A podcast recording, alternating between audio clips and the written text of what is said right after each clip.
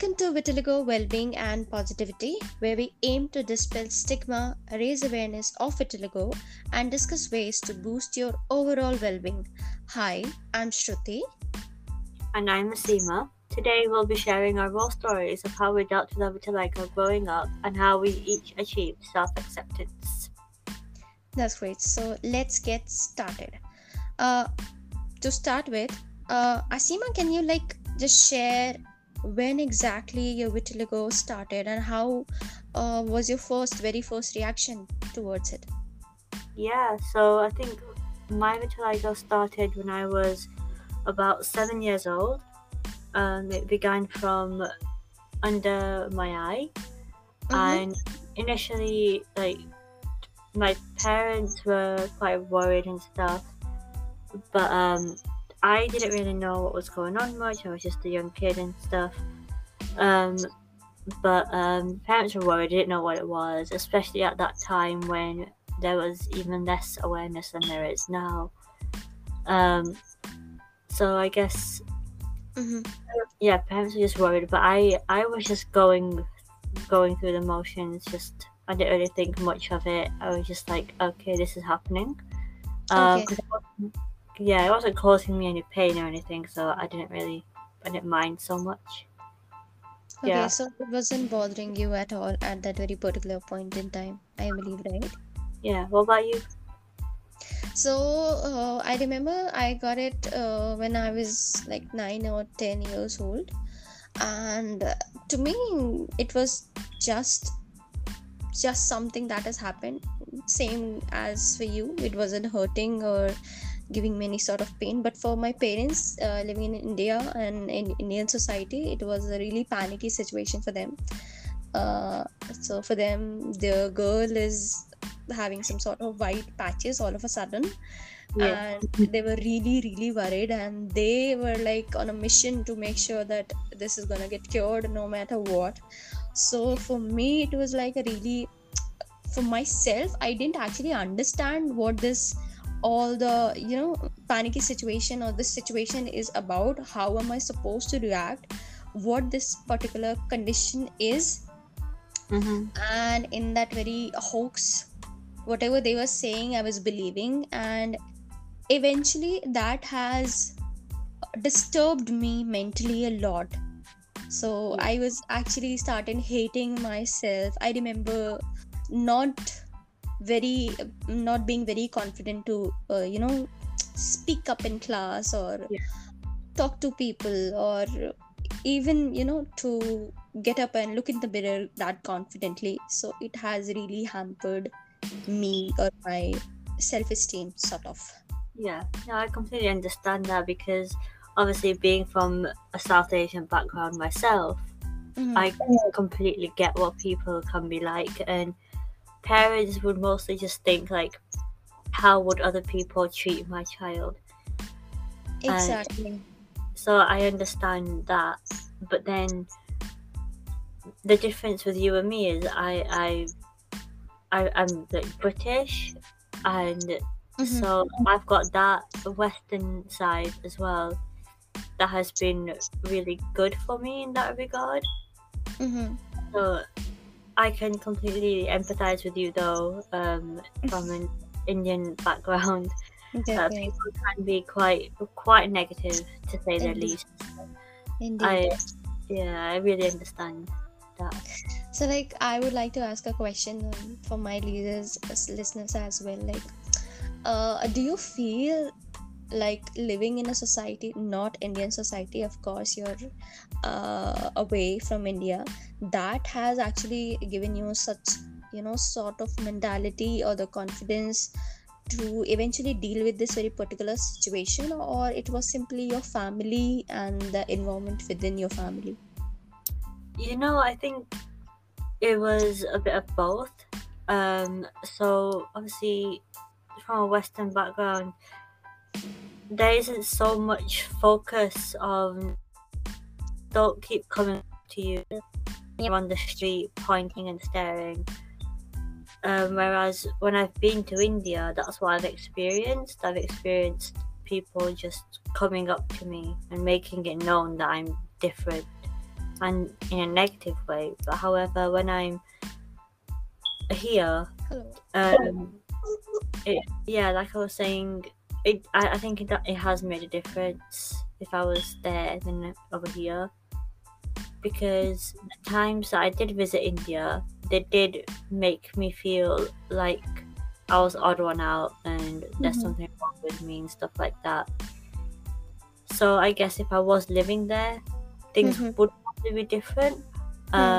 See, family and friends, they didn't treat me like I was something different either. They just, it's just me. That's just how I am, and there's nothing wrong with that. So, does that answer the question? I'm not sure. There's some way, I believe, but I think personally, your environment within your house does really matter a lot. Of course, if I have been, embedded with a lot of confidence, or people within my home haven't, seen me as somebody different, I think I would have imbibed that somehow, somewhere, subconsciously maybe, and it may have helped. I'm not very sure, because, of course, that was in the story. But I now feel as a person that it might have helped if somebody within my home didn't look at me and pointed out that you're different or you're not like everybody else, or might have just accepted that the difference is what makes you you. Go out and embrace it or accept it. It might have made a difference for me. That is what I felt. Yes. So, I completely understand that, I mean, I suppose, in hindsight, my family didn't make me feel like there's something wrong with me. They just accepted it as I accepted it. I feel like if I was conscious about it, then they would have felt like that as well. But I think they saw that I was happy with it. It didn't bother me. So they were like, why should it matter? That kind of thing.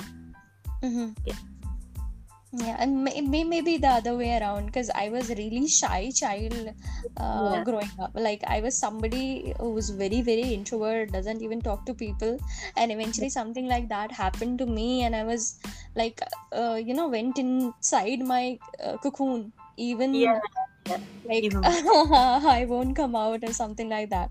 Yeah, I mean, I was shy as well, but not that much. I used to still put myself out there and engage in new experiences and stuff. So I guess that never changed, and I just, So that, should I? Yeah, go for it. So, moving ahead, as you now, have done some sort of actual research on this very particular topic, what would you suggest to somebody who is going through a situation like this? Somebody who is like a teenager, or somebody who is like 7 or 9 year old, must have seen this very particular spot for the very first time. What would you suggest them and their parents as well? I would say definitely do your own research, like actual research, not just don't just listen to people, what people say. Go through the right doctors. Don't just go for herbal medicine and stuff like that. I mean, these types of things, they try to scam you a lot and promise you all these treatments and stuff, but it's well known now that the treatment for vitiligo is very complex, because vitiligo is a very multifactorial condition. That means that, the causes for everyone is very different.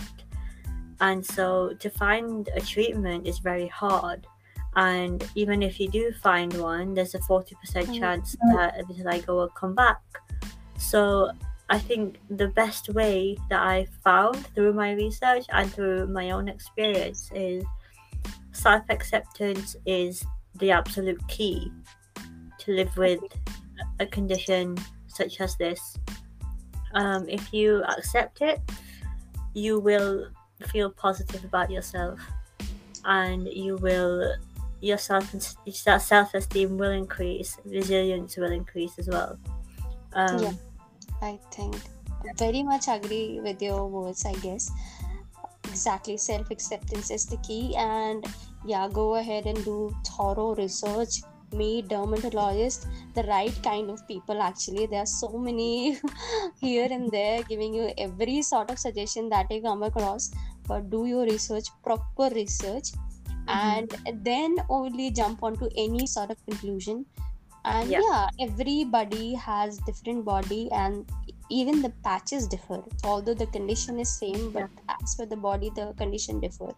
So do your research, know your body, and eventually opt for something that is good enough for your body and for your mental health, both. Definitely, absolutely, could agree more.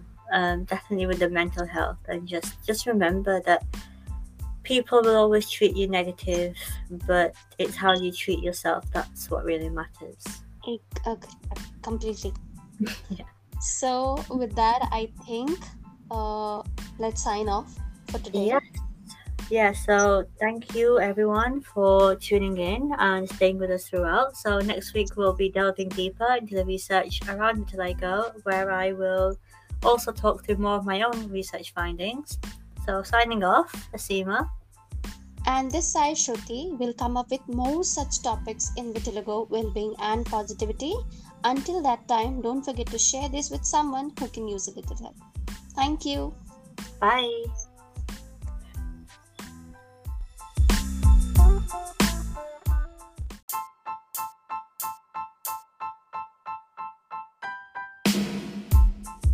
Welcome to Vitiligo Wellbeing and Positivity, where we aim to dispel stigmas, raise awareness of vitiligo, and discuss ways to boost your overall well-being. Hello, I'm Shruti. And I'm Aasima. Today we'll be discussing the current research around vitiligo and the importance of looking into it. I'll also be sharing the findings from my own research study. Great. Let's start it. Okay, so in the last episode we mentioned about the importance of doing our own research. So let's delve deeper into that. So I'll start with talking about the previous research into vitiligo, as in the current research that's already been done. So vitiligo is a multifactorial condition, which means that the causes of vitiligo can be many causes, and they can be quite individualistic to each person, which means that the cause of vitiligo is unclear. So it can be anything from stress to autoimmune conditions or just genetic. So that can make it quite difficult for someone who's trying to find out what has caused their vitiligo, because sometimes if you're lucky, you might find out the cause of it, or you just might have to live with not knowing what caused it. But that also makes the treatments difficult to find. So there are treatments that might work, such as topical creams or light therapy. However, if they do work, there are inconsistent findings, which means they might not always work for many people.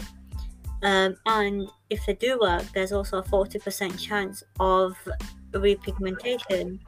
Yeah. So a 40% chance of your vitiligo coming back.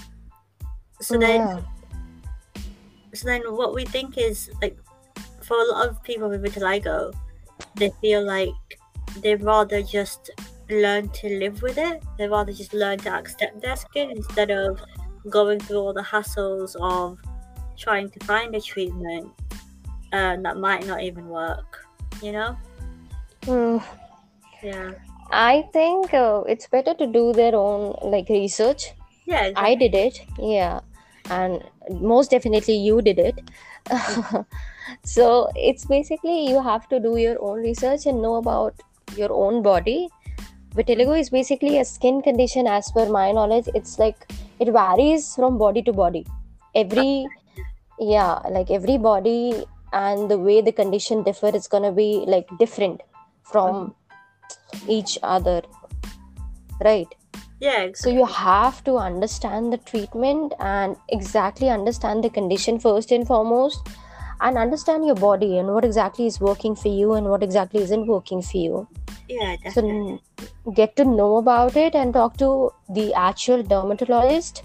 Do not like get your hopes really high that's gonna get treated 100%. Mm-hmm. Get the facts checked. Yeah. And this, I think there's no problem in accepting who you are. Like, own it. Just go ahead and own it. That's it. And it is about doing your own research and not listening to all the myths and stigmas about vitiligo, because there's a lot out there. There's a lot of fake companies even like offering treatments for vitiligo that do not work. Agree, like completely agree.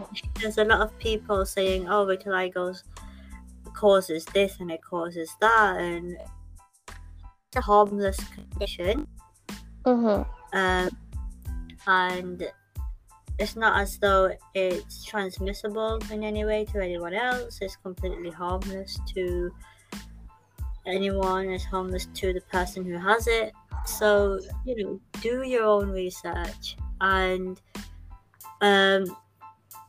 find, like you said, find out what works for you or what doesn't work for you. So, like, when you did your own research, what did you find? What were benefits from it? So when I was doing my own research, first and foremost, I found out that a lot of people out there like me, and that eventually boosted my confidence that I'm not actually alone hustling. There's a lot of people going through this shit, and they are going through a lot of confidence and self-esteem issue. And once I read about them, once I gone through their story, it has eventually boosted up my self-esteem. And there's a lot of acceptance that I have received, or there's something that within me has changed or shifted, sort of, that I eventually started accepting, and I eventually accepted the harsh truth that it's a chronic disorder, it's gonna long last. Yeah. And I no more seek out for validation or treatment that I know it's not going to work 100%. Good, yeah. And you mentioned about acceptance, and that is the main finding of my research. So and I guess I just want to add on one thing, if that's all right. So as for when I was researching, I eventually, that is how we met, right? Yeah, I eventually happened to find out about that there is someone who is doing a research about positively how people are living with a skin condition, and that has actually stuck with me. Good. And that's eventually how I texted you, reached out to you, and this is exactly where we are today because of that. So I would like to really appreciate you for doing that. And I'm really glad.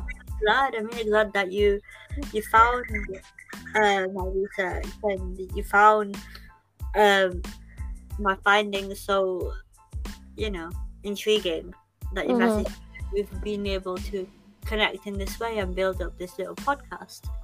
So that's really good. So let's go into it. Let's go into what my research was and what I found. Yeah. So the research that I did was a part of my master's research into clinical psychotherapy. That was my master's degree, and my research looked at the positive experiences of living with vitiligo. And I felt it was really important to do this research because currently the scientific research does not really cover any positives about vitiligo, and there's just one study that does, but that's from America. And although the research is carried out in non-Western countries such as India, Iran, stuff like places like that, sorry. And those research findings are quite negative, and that's explained by non-Western cultures being unaccepting of differences. So again, that's the aim of our podcast, to start reducing that negativity. Yeah. So I felt it was important to do this research and have participants from across the globe. So I had participants from the UK, from the US, and also from Austria, Ukraine, and so I had like a wide range of participants, both male and female. So I did interviews with them over Skype, and we talked about their vitiligo, how it impacts them, positively and even negatively. So what we found is people that accepted their skin, they pretty much just they got all the positive aspects from it, all the positivity from vitiligo. Their self-esteem was higher, so was their resilience and their self-efficacy. With that, as soon as they started to accept their skin, they felt much better, and they said they felt that so much positivity can come from being different, and you should use it to your advantage instead of letting any negatives get you down. So like, take your difference and turn it around, use it as a positive, and embrace your uniqueness. And one of the ways to do that is by educating not only yourself but the people around you, because the people around you do shape your experience of vitiligo. So for example, if the people around you are negative, you might start to feel less self-esteem. So educating them is vital about vitiligo, and just remembering that it's just a harmless condition, and people treat you how you treat yourself at the end of the day. I completely agree. And that basically celebrate the differences. That's the key factor, I think. So I guess the key is to basically accept yourself just the way you are. And eventually things will turn around for you, for like all of us going through this very particular condition, right? And like I said, if you accept yourself, people will also start to accept you. But then, you know, we wonder like, how easy is it to get to that acceptance? And like, for me, I was lucky enough to just be able to accept it from a young age, but for people like yourself, it's not that easy. Agree. It's not at all easy. It has like, it's a roller coaster journey. So it has its own bumps, but once you go out with this very perspective or mindset that you have to, and eventually it's you and your body, and you have to live with it. So instead of like cribbing about it and hating it, go out and love who you are. First and foremost, start loving yourself, and then eventually you can, you know, accept someone else to come around and accept you and celebrate you. So go ahead and celebrate yourself first. Yeah, that's it. Because as they say, like, self-love starts from within. Agree completely, and that's most definitely true for vitiligo as well. It is. So like, you know, so there are barriers to acceptance, and we will definitely discuss that in the next episode, definitely, because that's his whole own topic, and there's a lot we can definitely talk about. So thank you so much for tuning in and staying with us throughout. So next week, we will be delving deeper into the barriers of healing self-acceptance. Signing off, Aasima. And this side, Shruti. We look forward to talking to you guys on our very next episode. Until then, don't forget to share this with someone who can use a little help. Bye-bye. Bye.